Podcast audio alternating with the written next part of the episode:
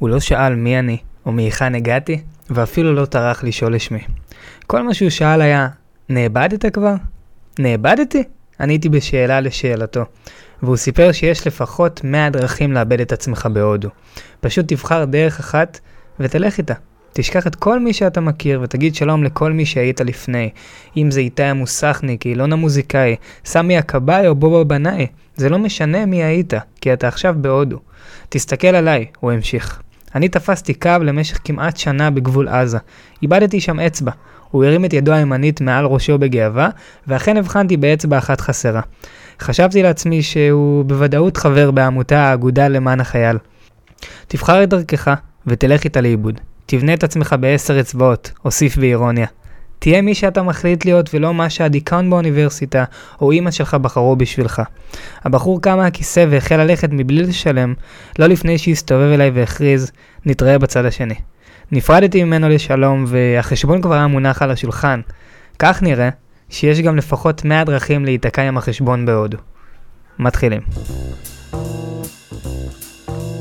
אתם מאזינים לשעת כתיבה, הפודקאסט לכותבים ויוצרים, עם נבו רוזי.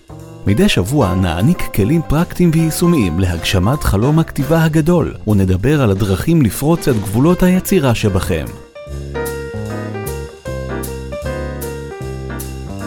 אז אחרי פתיחה כזאת, שלום לכולם וברוכים הבאים לפרק נוסף בפודקאסט שעת כתיבה. הפודקאסט מיועד לכותבים, מיועד לסופרים וליוצרים שנמצאים בכל שלבי התהליך, בין אם הספר שלך כבר יצא לאור, בין אם אתם נמצאים בימים אלו בתהליכי הכתיבה ובין אם מעולם לא כתבתם מילה אחת. הפודקאסט הזה מיועד ונוצר בשבילכם ועבורכם, ואני מאוד מאוד מאמין בדוגמה אישית, וזאת הסיבה שבחרתי לפתוח את הפרק השמיני. בקטע הראשון של הספר הראשון שלי, אנחנו לאט לאט לומדים להכיר, חלקכם מכירים אותי מסדנאות הכתיבה שלי שהשתתפתם בהם, חלקכם קראתם את הספרים שלי, חלקכם עוקבים אחריי ברשתות החברתיות, חלקכם נמצאים ברשימות התפוצה שלי, וחלקכם הגעתם לכאן ככה על הדרך, אה, עם מהמלצה של חבר טוב, או כי באמת היה לכם את הרצון ללמוד, אז ככה לאט לאט אנחנו נגלה אחד על השני, ואחד על השנייה עוד ועוד ועוד פיסות מידע, אז היה לי ככה חשוב אה, לזרוק אתכם לקטע מהספר שלי, ויאללה בואו נתחיל ונתמקד בנושא של הפרק היום. ונושא הפרק הוא בעצם איך לפתח את היצירתיות שבכתיבה שלנו, ובאמת מהניסיון האישי שלי והתהליכים שעברתי בחמש השנים האחרונות עם כותבים ויוצרים, כמו שאני אומר בחלק מהפרקים, עד היום ליוויתי יותר מ-200 כותבים שעברו דרכי, דרך ליוויים אישיים, דרך סדנאות כתיבה, ובאמת הכנתי עבורכם את המפתחות החשובים ביותר לפתח את היצירתיות שבכתיבה שלנו ולקחת את הכתיבה היוצרת שלנו לא צעד אחד קדימה, אלא ארבעה צעדים קדימה, ויהיו כאן נושאים שכבר עסקנו בהם בפרקים הקודמים, יהיו פה נושאים שהם יחסית חדשים, אבל בסופו של דבר גם נושאים שעסקנו בהם הם מאוד מאוד חשובים ולכן אני מציף אותם שוב ויאללה בואו נצלול פנימה. והנושא הראשון שאנחנו נדבר עליו הוא כתיבה מתארת. הקדשנו פרק שלם פרק מספר 3 עסק בסודות שלי לכתיבה מתארת וזה משהו שאנחנו ניגע בו באופן יחסי בקצרה והמטרה העיקרית של כתיבה מתארת או כתיבה תיאורית היא בפשטות לתאר ו... אני מרגיש שהטעות הגדולה ביותר של כותבים, שכותבים כתיבה יוצרת, היא המחסור בתיאורים, ולפעמים אנחנו ככותבים, ובמיוחד בתחילת הדרך, אנחנו מפחדים לנדב יותר מדי פרטים לאורך הטקסט, וחלילה לשעמם את הקורא. אבל בפועל ההפך הוא הנכון, הקוראים העתידיים שלנו מחפשים ערך, והם מחפשים תוכן איכותי.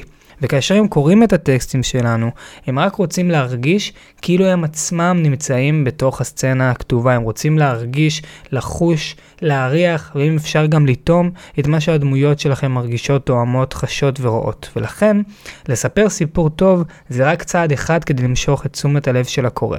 אבל בעזרת כתיבה מתארת, ביכולתנו למשוך את תשומת ליבו אפילו יותר מהרגיל. אני תמיד אוהב להדגים שאם סיפור טוב יכול למשוך את הקורא ביד אחת, אז כשאנחנו מצליחים לתאר כמו שצריך, אנחנו מושכים את הקורא בשתי ידיים. ואני מאמין שברגע שהקורא יראה את אשר אנחנו רואים בדמיוננו, הוא ישמע, הוא יטעם, הוא יריח ויחוש, הוא ירגיש נינוח יותר להתמסר לקריאת המילים שלנו.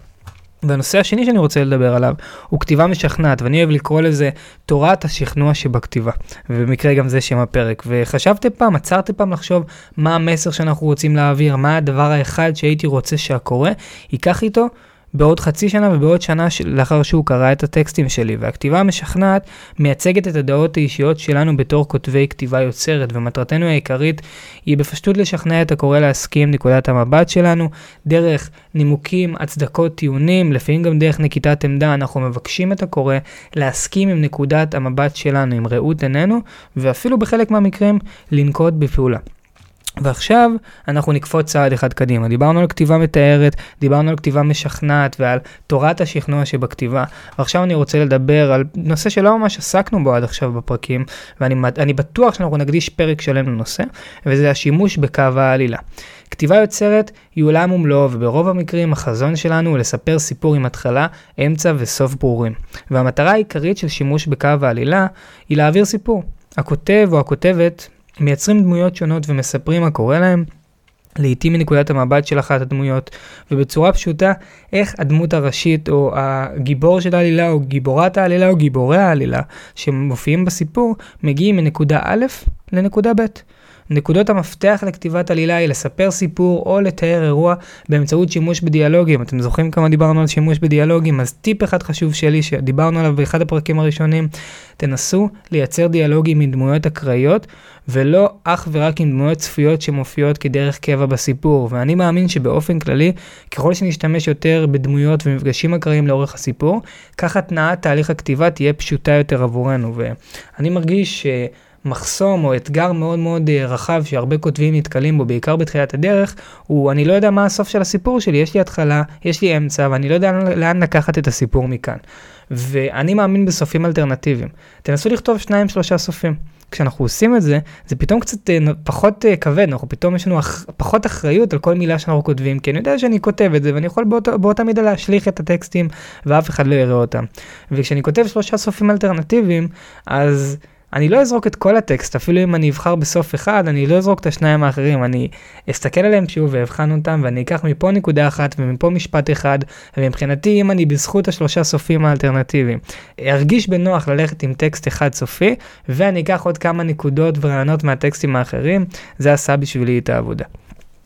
והנושא הרביעי שנעסוק בו בפרק זה הוא הקונפליקט. והשאלה בעצם מה הקונפליקט שלי, ושימו לב, שום סיפור לא יכול להתקיים ללא קונפליקט, ואני אומר את זה באופן חד וחלק, מהסיבה הפשוטה שאם הייתי כותב לכם שהתעוררתי היום בבוקר, אה, צחצחתי שיניים, הכנתי לעצמי כוס קפה, קראתי עיתון, לאחר מכן ראיתי נטפליקס עד השעות הקטנות של הלילה, ובסופו של דבר הלכתי לישון.